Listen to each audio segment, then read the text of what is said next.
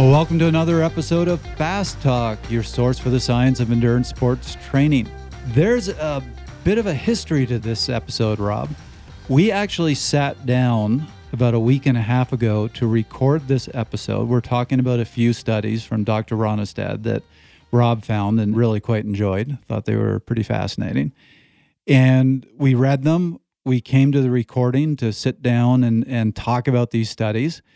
And they're all based on this concept of training at higher than 90% of VO2 max intensity. And I think I was the jerk who walked into the room and went, Can we make this assumption?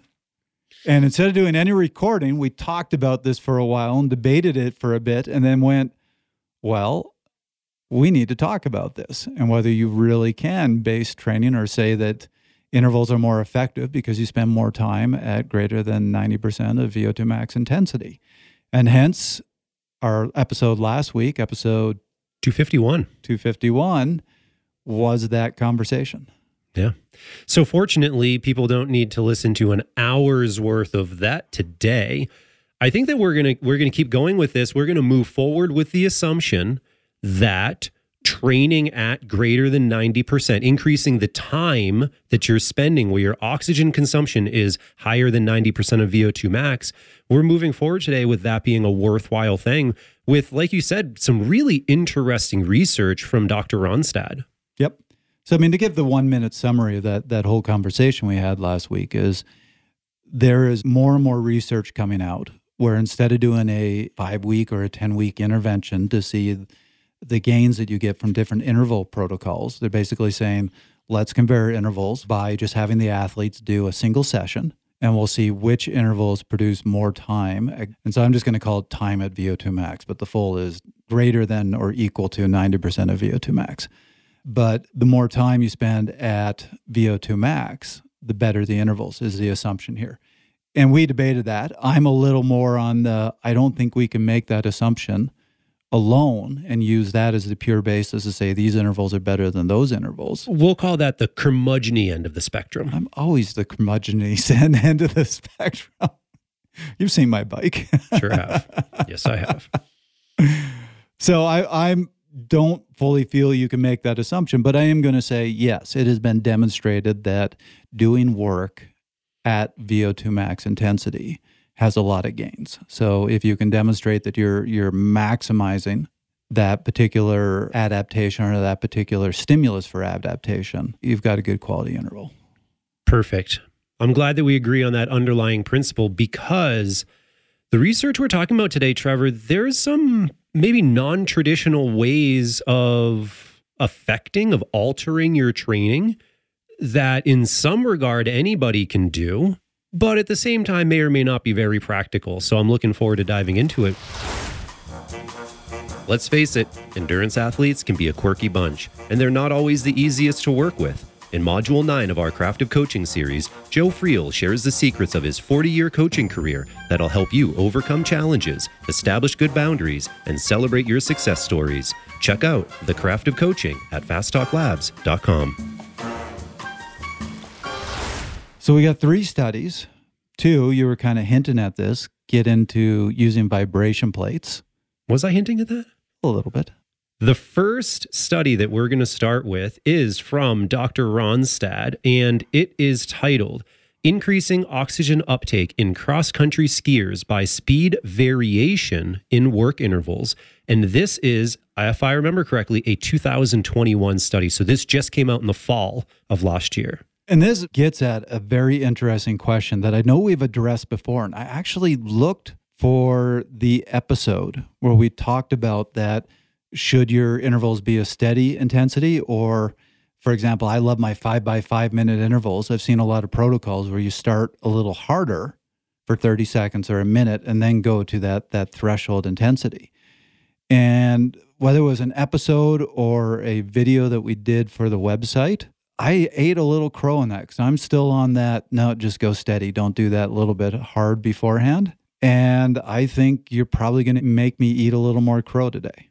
having read this study. Yeah, Trevor, it's interesting. The content you're talking about is within our interval training pathway, and it's from uh, Dr. Stephen Cheung, if I'm remembering the one that you're referring to. And the title of that piece of content is uh, Intensity Changes Between Fast Starts and Steady Intervals with Dr. Stephen Cheung.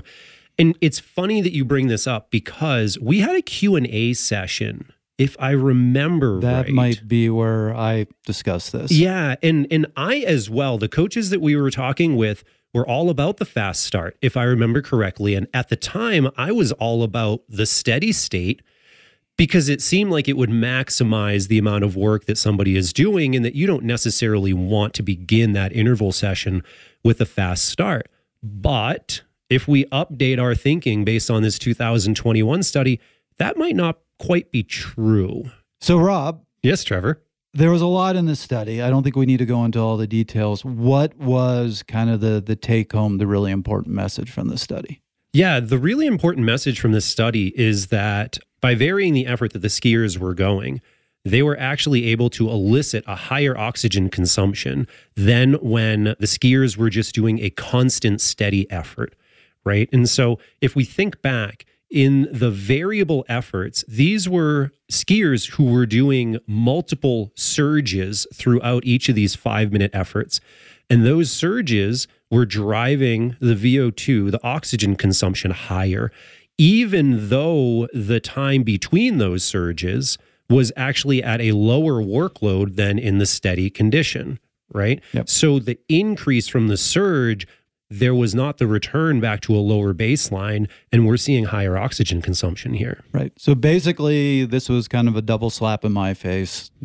the steady state group saw the least time at VO2 max. It did both the decreasing, where they started with the fast start and then decreased over time, and the variable. Both of them were higher than the control group. Now, what's important is both of them started harder the variable group did the over before they did the under. Yep. So that was the one thing that was common about both of them. And what you see when they graph this out is you saw in both of those groups more rapid rise in their VO2, hitting a higher VO2 much more quickly. What's really important about this is they attribute that to potentially those 2A, those fast twitch muscle fibers that can work aerobically, having to get involved because you're doing this above threshold intensity and being forced to to ramp up. So I'm going to use a technical term. Their their oxidative phosphorylation. Yeah, exactly. And by involving those higher threshold level, and and I don't mean threshold in terms of the workload. I mean threshold in terms of recruiting these right. muscle fibers. By including them, getting them more active earlier in the trial, that is where we're really seeing the difference in oxygen consumption here. Because I think what a lot of people don't necessarily understand is if you say put your bike at 400 watts and you go out and you're pedaling hard, it takes a while for your oxygen consumption to ultimately go from that resting state and up toward the maximum steady state workload that you're going to be able to do. And that's where this interval prescription becomes really important because even though you're doing a three, four, five minute long interval, the first two, maybe even three minutes of that you aren't necessarily at a very high amount of oxygen consumption, and you're not necessarily challenging or stimulating the adaptation that we're looking to get. Right. You know, I think another benefit or another thing to be aware of with this is again emphasizing that recruiting those those 2A fibers to work oxidatively. That's really important in my books. I mentioned this in last week's episode, and, and I'll, I'll mention this study again so there's a fantastic study called Effects of Taper on Endurance Cycling Capacity and Single Muscle Fiber Properties, where they had high level, I believe it was high level uh, cyclists go through a taper for an event. And then they looked at what physiological changes were we seeing that account for this enhanced ability when they get to that race. Mm-hmm. And the biggest change they saw was in those 2A fibers. They were able to just suddenly work much, much more aerobically. They were able to use oxygen to generate power. So interesting that you're you're seeing this a little bit with this this decreasing or with this variable. It seems to potentially be recruiting more fast twitch 2A fibers. You're getting more of that oxidative phosphorylation with them. So you're getting a little bit of that stimulus to the type 2A fibers that is really essential if you want to be on your best, best race form. One of the messages I'm getting from this is doing something like this could be a good type of interval as you're getting closer to an event. Yeah, Trevor, you know, you love to be tapering for your events and ramping up. Uh, you know, for people like me who aren't necessarily training for any one thing in particular, it's not like I'm going to mm-hmm. Masters Nationals anytime soon. I have actually been sprinkling this into my training. And in all honesty, they're not easy. I'm not no, going to lie. Not. Especially now in the off season when my fitness is a little bit low. This is one of those workouts that I got to work out today. I think I'm going to do a variation of this. I'm dreading it, but I'm also looking forward to it because I know it's give me pretty good bang for my buck. Well, I was about to bring that up because that's where I've gotten to is, you know, call it whatever you want. I, I like my steady intervals, yep. but I've seen enough research to say there's something to this. But I think I, I wouldn't give this to an athlete in December or January, partially just because they're just getting back into training. And these are hard. This hurts. It's a slap in the face. It really is. Yeah. So I, I, think the the adjustment I might make is to continue with the steady for the first half of the base season, and then that's the adjustment we make. Is let's throw in that thirty seconds to a minute. Yep. Harder. So if you're doing a five minute interval, maybe thirty seconds harder, and then you do the four and a half minutes normally. Yeah. Something like that. And in here, this particular research, they did three 40 second surges at basically your maximal aerobic power within that five minute. I don't necessarily know or think, and maybe this is more research and needs to be done, that that is the perfect way to go about this. And Trevor, I think that you're definitely on to something. The first few times you're doing this, maybe you just start out with that fast start and then you settle in. And then yeah. after a couple weeks, maybe add in a second surge. And then when your fitness is pretty strong, then you can add in even more surges. Personally, though, and just the way my mind works, I love surgy things in general. Even when I'm just doing true threshold work and I'm aiming for 90 to 95% of my FTP, I oftentimes will throw in some short surges over threshold and then settle back in again. I've always found that to be pretty effective training. Yeah, you're just a surgy guy, Rob. I'm a surgeon. It's it's one of my strengths, to tell you the truth. So I guess maybe it's because I like training it. So I think one other study, even though this wasn't originally part of this nerd lab, but just worth mentioning, there's a 2021 study by Beltrami called Cardiorespiratory Responses to Constant and Very Load Interval Training Sessions. They basically did the same thing. But in this study, they did it with cyclists and runners. They found pretty much the same results. The only thing that's kind of different worth pointing out in this study is that they saw that the effect was much greater in cyclists than in runners. Interesting. I think that it is worthwhile to point that out. I'm glad that you brought that in because even though it's not a Ronnestad study and he's kind of the theme of today, this Ronnestad study is specifically about Nordic skiers. And so it's great that we do talk about the fact that in other sport modalities, this is seemingly a worthwhile intervention. Yep. And I'll just read this quickly because they had two potential explanations for why you saw that higher VO2 and you saw a greater time at VO2 max with this decreasing protocol. Mm-hmm. So the first one they says this response has been hypothesized to result from either the relatively higher recruitment of less O2 efficient type 2 fibers. So already talked about that. And then the other one that I found interesting is the higher lactate during the decremental sessions suggested of lower pH might have facilitated the extraction of O2 by the exercising muscles by decreasing the affinity between hemoglobin and O2 therefore promoting higher VO2 even without elevated Q. Interesting. So car- Q is cardiac output. Yeah. So AVO2 difference, right? More oxygen is being extracted from the blood and utilized because the hemoglobin doesn't want to hold on to the oxygen quite as strongly because of the acidic environment. Right. That oxyhemoglobin desaturation curve is something that we talked about with Robert Kenefick. I don't remember the number of the episode, but that came up in that episode there too. Yeah, boy, do we just get nerdy. I know those those things make me happy. You know, Trevor, it's interesting that you mentioned that in this Ronnestad study, they were very similar for the three groups: the control group, the variable group, and the decremental group for measures of lactate and also yeah. ventilation and heart rate and workload. It's interesting that they found higher lactate in the study that you referenced before, but I do think it's worth pointing out in this Ronnestad study that those measures, heart rate, ventilation, lactate, were all similar because it ultimately means that the skiers weren't necessarily doing more work in any of these, but the oxygen consumption was different. That was a real head scratcher. And they brought it up in all three studies the fact that even though oxygen consumption was higher, Yep. Heart rate was not higher. And normally, VO2, so your oxygen consumption and heart rate, those lines correlate. If one goes up, the other goes up, up until VO2 max, and Sure. then things kind of fall apart. But you should, if you're seeing an increase in VO2, see an increase in heart rate. And, and they didn't, which is really fascinating. Yeah. And I do think that that's mostly due to the fact that the higher time at greater than 90% of VO2 max was very much about a faster sort of uptake kinetics.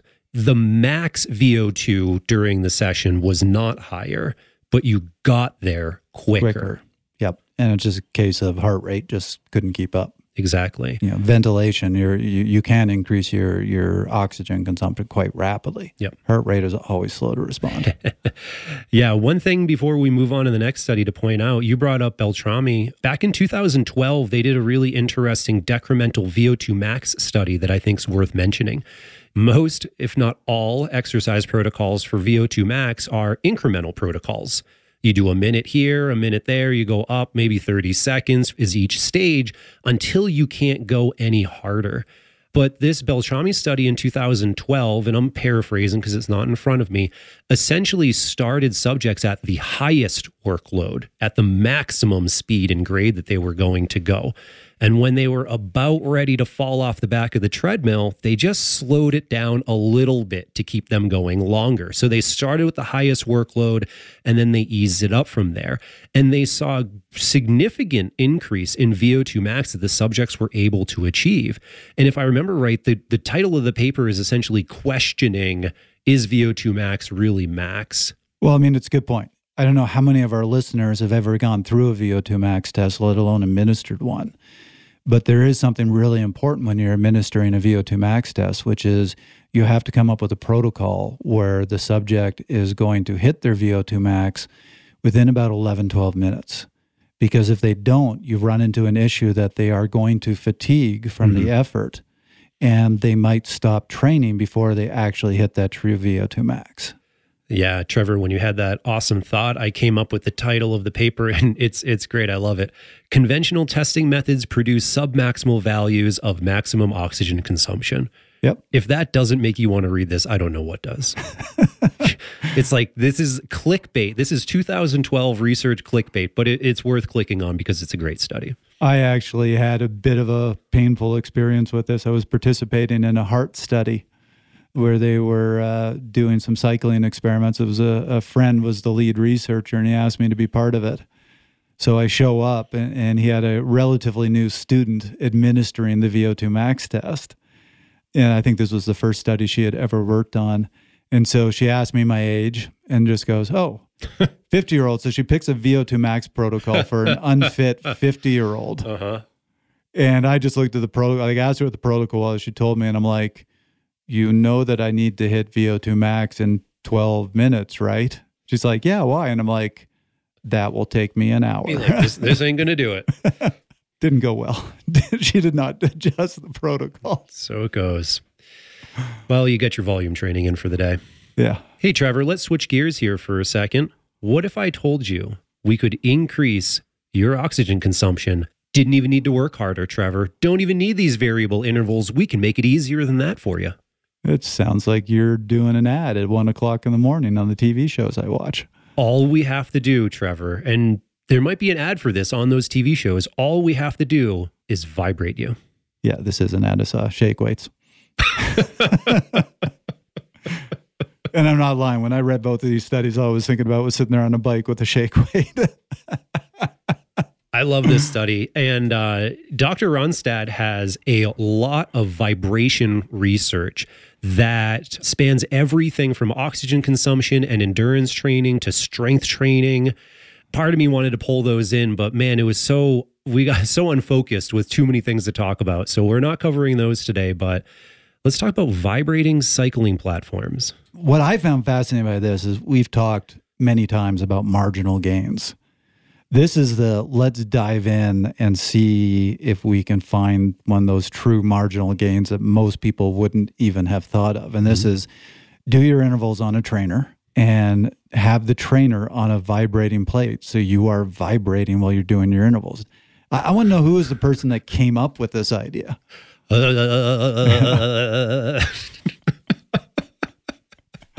they did. They they got a commercial vibrating, and actually, they weren't the people that came up with that. There were two researchers that actually did this before Dr. Ronnestad, so he can't claim to fame on on having the idea.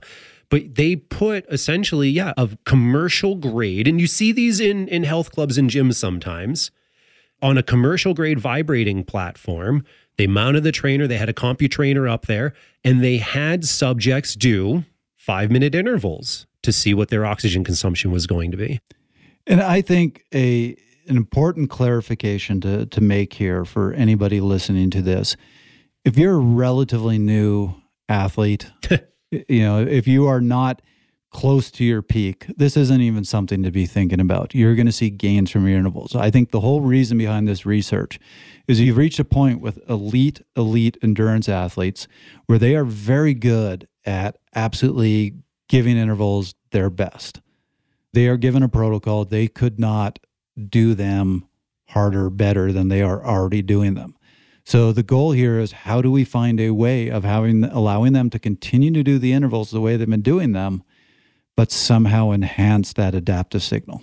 It's a great thing to point out. And it's also something that we discussed in that last episode about time above 90% of VO2 max. Recreational athletes don't necessarily need to focus right. there to get a lot of the gains that we're talking about today. Dr. Ronnestad is working with some pretty elite athletes. In this study, it was on cyclists. They were 10 male subjects. Their VO2 max was about 80 ml per kg per minute, and their max aerobic power was 471 watts. So pretty strong in the whole scheme of things. Strong riders. Yeah. So in this study, yeah, it was six five minute efforts. They were able to be self selected. So they their maximum self selected pace throughout the five minutes that was not necessarily controlled. And I think it's interesting that they point out that the platform that they were on vibrated at 40 hertz, and I believe it was four millimeters of oscillation. I don't know if that's important or not, but it's what they did. Well, they even brought up, you know, since this research is really new, they, they brought up the fact that some of the previous studies used different oscillations and basically said, don't know if that makes a difference or not. We actually haven't researched this enough. We do not know what the optimal vibration is. Yeah.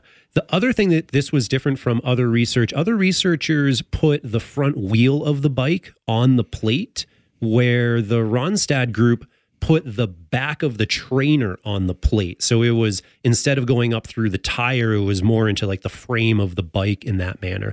But ultimately, they all saw the same sort of result. There was the the Spurlich in 2009, Filingeri in 2012, and then this Dr. Ronnestad article.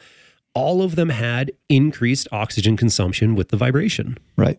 And plenty of explanations of why is that? Why does vibration do that? And I think the one that resonated the most with me, but Rob, interested in, in what you took from this, is that vibration is activating more muscle fibers. So again, you're seeing those those type 2 fibers being activated at an intensity where under normal circumstances they wouldn't be. You also might have a little more upper body recruitment because you're sitting there shaking. It's going to make you hold on to the, the handlebars a little more. And yep. those upper body muscles are going to need a, a little more oxygen. Yep. And then a really interesting one that, again, going with the muscle fibers is the vibration might activate muscle fibers that are fatigued and would normally be shutting down a little bit. Yeah. You know, Trevor, it was it was exactly the same thing for me. That's what I really caught on to was we've talked about the activation threshold to get all of these muscle fibers involved. And if you haven't listened to the previous episode yet, that's essentially as your body works harder and harder, it produces more force by recruiting more and more muscle fibers. And there are some muscle fibers which most of the time are not activated until you're working essentially all out. And the suggestion as to the theory that they have why this is, is the vibration is lowering the activation threshold for those muscle fibers and they're getting involved at a lower than 90% VO2 max, which is the standard that we've been using so far. Now, interestingly, Trevor, They did something unique in this study where they had the subjects do a maximal leg press before and after, After. Yep. to assess if there was any major changes or ultimately reductions in strength in this vibration and there wasn't necessarily so it doesn't seem as though it took extra out of the body because of the increased oxygen consumption Yeah, which was not consistent with some of the earlier studies. There were some vibration studies where they found that the the athletes fatigued quicker, exactly but they didn't find that in these studies. And if I remember right, the previous studies where they found they fatigued quicker was doing a set workload for kind of a time to exhaustion, holding, say, 400 watts or whatever for as long as you can. Subjects were not able to go as long as the vibration occurred. Yeah, and they also brought up that might be a, a factor of the oscillation. It was a different; they were using a different frequency, and it could be that some frequencies really do kind of beat you up and and lead you to fatigue. But I can't remember was this one or the other one or both where they had I think on both they were taking EMG, so it's a measure of the electrical activity in the muscles. Just And- this one, I think. Just this one, and they did find in the vibration protocol you saw greater EMG activity. So that is the evidence that you're seeing more fiber recruitment because of the vibration. Correct. And there was also a slightly higher maximal lactate, but average lactate throughout the trial was essentially same. the same. Yeah. Now, in this trial, just like the first study that we talked about, the major difference again seems to not be the the absolute highest VO2 that subjects hit throughout the session. It was how quickly VO2 ramped up at the Yes. onset of exercise. Exactly. So these vibration studies are still very new. So th- there's a ton here that we're just kind of hypothesizing. And they even say in the studies, we're, we're still trying to figure this out a lot and what's going on. You know, there's definitely an effect. We're definitely seeing it. But it seems like the vibration is causing a more rapid and, and larger recruitment of muscle fibers. And as muscle fibers get recruited, they have a demand for oxygen. That's going to ramp up VO2. And, and that seems to be where all this is pointing to, what's going on. So you're getting the same effect that you're getting from those those decreasing intervals we were just talking about, where you start with a higher intensity and then go to the steady. But you're getting it without having to do that that harder effort to start. in this study, definitely worth pointing out, rating of perceived exertion didn't change between the two. So it's it's not physical effort, it's not even perceived effort. Granted, RPE was 17 and a half out of 20 on average. These are not easy. Don't get me wrong. Right. One of the things I actually really appreciated here, and again, this is just one of the reasons Rob and I love to jump on Ronnestad studies whenever they come out because he really thinks these things through. Mm-hmm. Often they do interval studies where you bring in very inexperienced athletes, and any coach can tell you you have to learn how to do intervals right. Especially in a self-paced like this. Right. So they brought in very high level cyclists who they know could execute these intervals right. And they even talk about that in the study that they were willing to let these athletes, because of their experience level, self pace, because they know that they are experienced enough at intervals that even just doing the protocol once, they're going to land on just the right intensity. Yeah. And looking at this, it was six five minute efforts, two and a half minutes of rest, mean power output 352 watts for five minutes times six, 30 minutes at 350 watts. Not easy. Stronger than I am, I'll tell you that. Hi, listeners. We just launched our new podcast series, Fast Talk Femme. Tune in to hear co hosts Julie Young and Dede Barry, former pro cyclists and U.S. national teammates, chat with a stellar lineup of experts to explore female physiology, nutrition, training through pregnancy, and more. Check it out at fasttalklabs.com. All right, Trevor, we know that if you vary your interval intensity or if you vibrate yourself, you're going to consume more oxygen. What do you think happens if we combine the two together? I think we're just going to have a, a fun day. This, I don't know, Rob. I'm, I'm searching for an You're- answer for you. You're going to consume more oxygen, Trevor. That's what you're going to do. There is an effect if you take the two of these concepts and put it together, and that is our third study today. So when you asked me that question, I just had this picture in my head because, as I said, I the whole time I was reading these vibration studies, I was just picturing a cyclist sitting there holding a shake weight to get their vibrations. The thing with the shake so- weight, you have to shake the shake weight though. I thought you just held it in shakes. No, I don't. Don't you shake it? I've never used a shake weight. I just I thought they were battery operated and they shake in your hand. I always thought that they were like spring loaded and you had to shake no, them back they, and forth. They, they use a battery. I don't know. I think somebody should weigh in, hit us up on the social, let us know who's right. But but regardless, you you asked me that question. I was just picturing this poor cyclist holding a shake weight in one hand, having to do this 30 second above threshold effort and is going, Oh my God, what I volunteer for? they had to sign informed consent for that. yes, they did. So, this was an interesting study. Adding vibration during varied intensity work intervals increases time spent near maximal oxygen uptake in well trained cyclists. And this was an interesting paper because it was a follow up to a previous study that was done that saw no improvement by adding vibration. In that study, if I remember right, they added vibration to when the cyclists were already working hard. so if you think of this as an over under, that study added the vibration during the overs. This study added it during the unders. Exactly. And we know from the first study that the overs, the hard section, are already essentially using all the oxygen you can because we're recruiting all of those muscle fibers, and that adding vibration didn't really add anything to that situation. That said, there was another study where they they had the vibration throughout the intervals, and this study where the vibration was just during the unders still didn't produce quite as much VO2 mm. consumption or time time at VO2 max as when they had the vibration throughout. Sure. So, yeah, in this study, they were doing, again, five minute work intervals. They were varying between 100% max aerobic power. And then the under was kind of this in between max aerobic power and, and FTP. And they did add the vibrations just to that. Trevor, do you remember how long the under periods were? I knew you were going to hit me with a question I wasn't ready for. You, you don't need to. It was 40 seconds over and 60 seconds under. So one minute. So three minutes total out of the five minute effort. Okay. Had to do the math in my head. So, results that we saw here this increased time above 90% of VO2 max 26%, which I think is a pretty significant amount. Yes. And going back to what we were talking about before, when they compared this to where they had the vibration throughout, I think they were seeing an increase around 50%. Mm. The number 58 is coming to head yep. my head, but I'm not seeing it on the page right now. So about half of what you see when they have the vibration throughout. Yep. The other thing to note here, and you had brought this up in in our previous article discussion, there was higher muscle activation in the yep. vibration of this as well. So potentially recruiting the same mechanism, recruiting more of those type 2A fibers. Again, in this study, there were a lot of variables that weren't different between the vibration and the non vibration trials.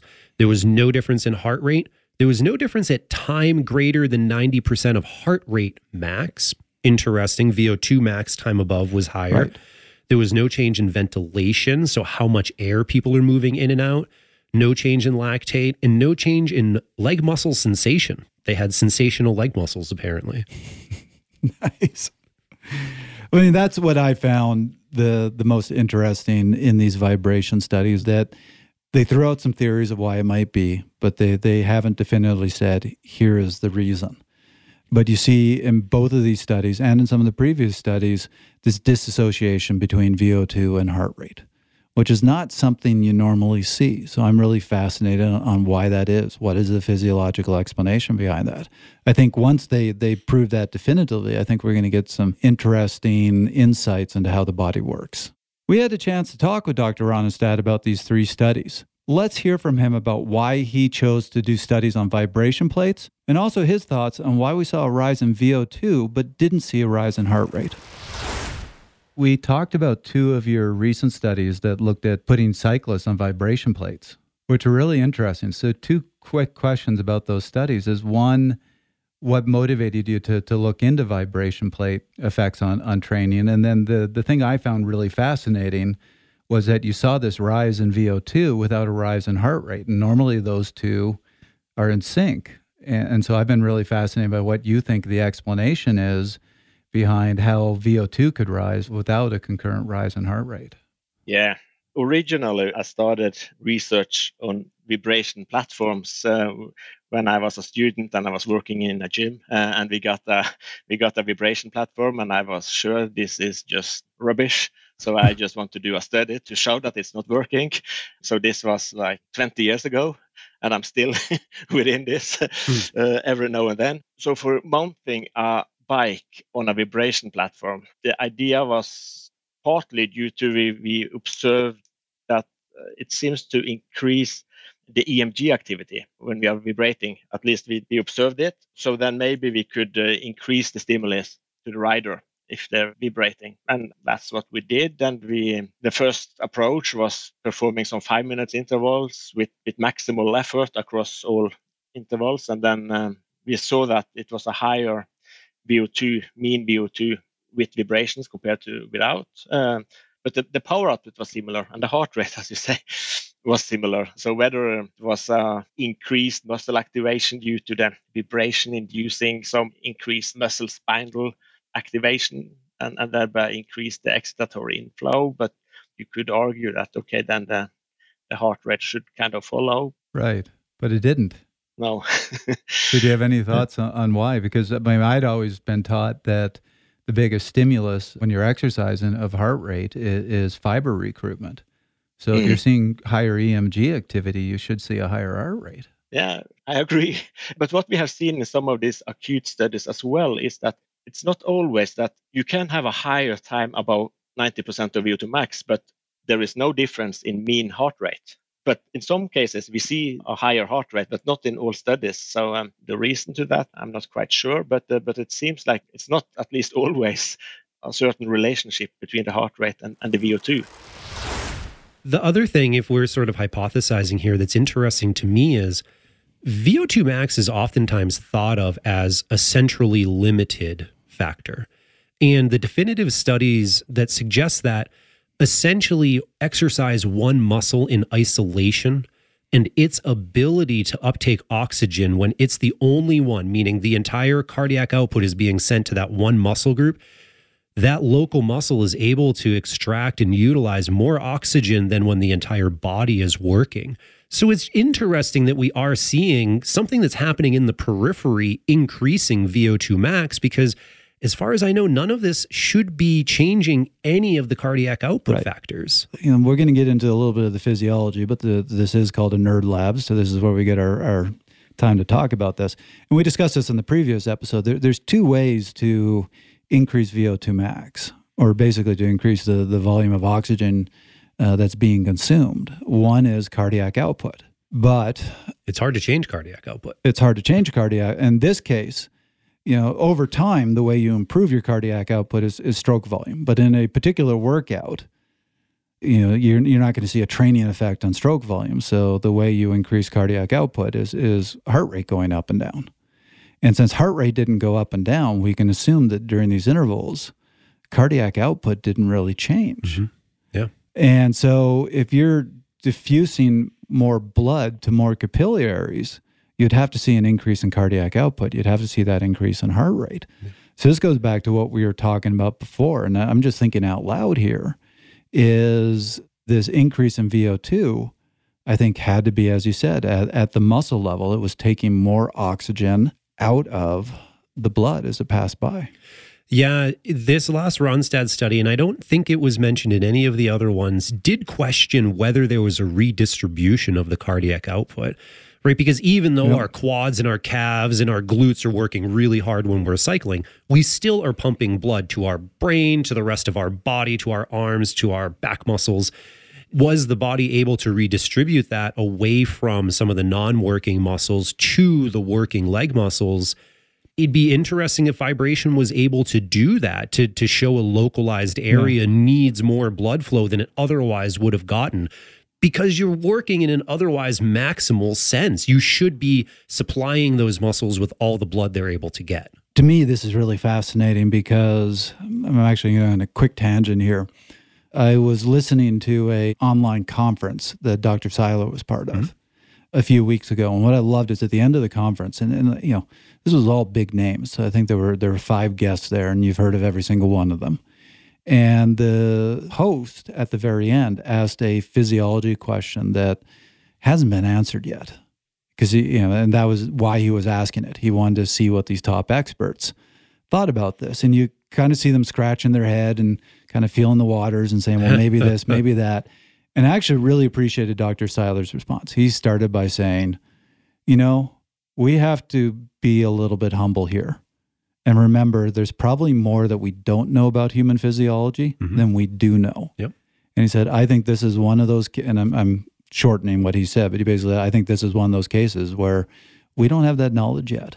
And when I was reading these and seeing that again, that that disassociation and how are we increasing VO2 without increasing cardiac output necessarily? There's something going on physiologically that this might start telling us things about the body that we didn't know yet.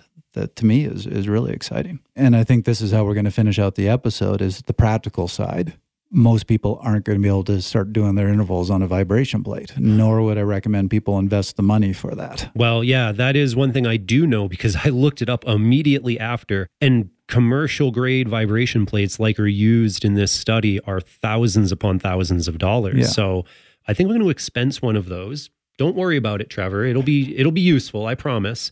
There are definitely hundred dollar vibration plates on Amazon. I don't know if you're going to get the same effect though or not the experimenter in me really wants to buy one and try it out. Tell you the truth, we have the Parvo metabolic cart in the room next door. Maybe we can do a little Fast Talk Labs bro science here if you want. Oh, if I see our metabolic cart on a vibration plate. no, the cart doesn't go on the plate. I go on the plate. Yes, I get that.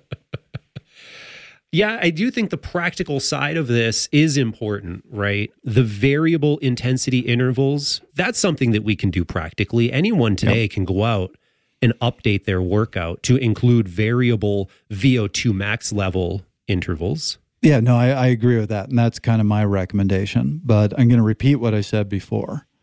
I don't think this is an all the time thing.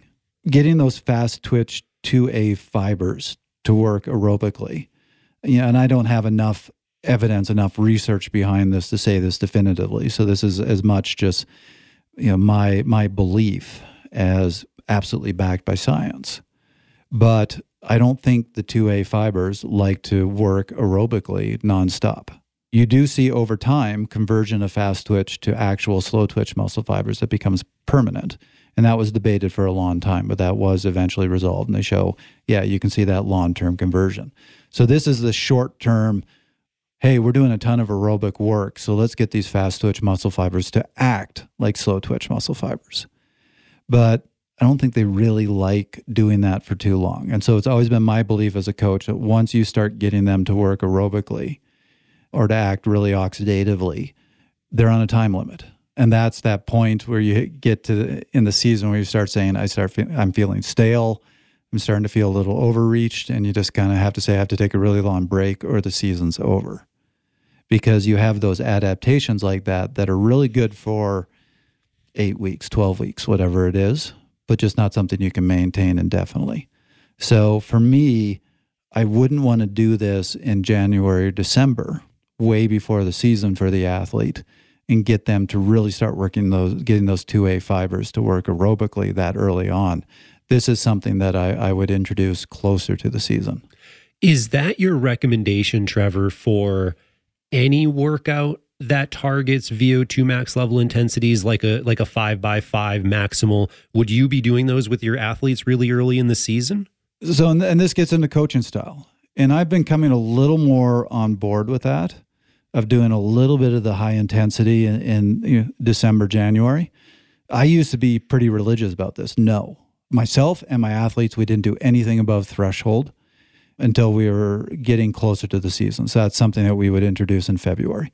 I'm coming a little more on board of their benefits to this. And one of the biggest benefits, and this comes out of a, a great interview that we did with Dean Golich, of doing that little bit of intensity also gets some of the painkillers flowing. Mm, yep. Gets some of the neuromuscular side working. And what you can see then is then when you do your threshold work, which is what I love to do in the base season, you can actually do that harder.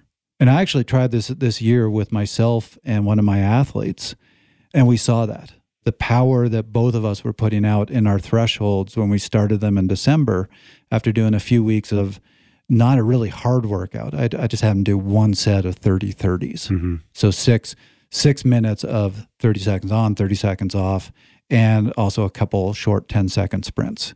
So we did that for a couple weeks, and then we went back to the traditional five by five thresholds. And I remember him going, "Oh my God, I've never put out this sort of power in December." Mm-hmm. But I don't want to do so much high intensity that you start getting that conversion. You start seeing the what what I would call race form adaptations, which again I think are on a timer. Yeah, I think I agree with you in if I was adding intervals in beginning of the year, my max aerobic power capacities were a little bit lower. I'm really still trying to build that early fitness. I don't know that I would go to these variable intensity intervals straight out the gate to tell you the truth. Definitely something to always keep the body guessing, you know, uh, changing things up a little bit, prevent it from getting stale, working them in a little bit later. Once you're at that point where you're physically able to handle this really difficult work. And in the few times I have experimented with them, I know in the studies it said that rating of perceived exertion was very similar between the two, but we do have to remember we're talking highly trained you know individuals doing this. And what I found is when my fitness wasn't good enough, the over the surges made it really hard to then back off and still maintain a workload that otherwise kept my VO2 and, and my workload elevated enough, to tell you the truth. And so, even though in these studies the workload was the same between the two, it almost felt like because of the surges, my average workload in the surgery workout was lower than it would have been Right. had I gone constant because I just physically wasn't able to do it at that point. Right. Well, that I mean, I think that's as much mental as anything else. Sure. You get used to something, and so it's the comparison. Yep. Like for example, last night I did a, a set of um, my cadence pyramids where you do a minute at 100 RPM, then a minute at 110, you go all the way up to 130, and you come back down. hmm And last night my legs were just feeling like lead bricks. So Yep. when I hit that one minute of 100 RPM, I could barely do it. Yeah. I'm like, oh my god, this is hard. Yep. But I was just like, no, I'm getting through this cadence pyramid and force myself through. The 130 was miserable. Yep. But by the time I came back down to the 100, I'm like, this is so slow. Yep. Yeah, and and that's the principle. The latest workout of the week I think that I published was over unders, and I sort of referenced that in if you just go out and do 90 to 95% of threshold, it feels kind of hard. Yep. But if you do a surge over threshold and settle back in at 90 to 95, suddenly it begins to feel like recovery. And you associate a pretty hard workload with something that ought to feel easy. And I think performance wise, mentally, that makes a big difference for me that I feel a lot more comfortable sitting in at that workload. And that actually gets to another thing that I- I've switched. You know, the, they always say that uh, uh, people kind of mellow out as they get older. I used to be so religious about all these things, and I'm kind of mellowing out on some of these things now. But another thing I used to be religious about was not doing efforts as a warm up to intervals. My argument was, why are you doing intervals to get ready for intervals? Just do the intervals. You know, warm up for a race because you got to perform in the race. So I, I would, you know, do time before intervals. I, I would do some cadence works before intervals, but I wouldn't put in a lot of efforts. But I have noticed same sort of thing. Let's say I'm doing five by five minute thresholds. I've always actually found that the first one is the hardest Mhm. because it's oh god, you got to get the legs moving. Yep. And so I have more and more brought in just a couple. You know, it's not a ton, Yep. just a couple sprint efforts. And he said it's just that contrast. It wakes your legs up. You go, hey, that was really hard. Yeah. By contrast, this just isn't as hard. Well, hey, it's like everybody dips their toe in the pool before they jump in, but for all intents and purposes, you might as well just do the cannonball. Good quote to wrap it up with. I think we end it there, Rob. Perfect. Thanks, Trevor. Great conversation today. I enjoyed that. Thank you. That was another episode of Fast Talk. Subscribe to Fast Talk wherever you prefer to find your favorite podcasts. Be sure to leave us a rating and a review. The thoughts and opinions expressed on Fast Talk are those of the individual. As always, we love your feedback. Join the conversation at forums.fasttalklabs.com or tweet at us at, at fasttalklabs. Head to fasttalklabs.com to get access to our endurance sports knowledge base, coach continuing education, as well as our in person and remote athlete services. For Trevor Connor and our quasi guest of the day, Dr. Bent Ronnestad, I'm Rob Pickels. Thanks for listening.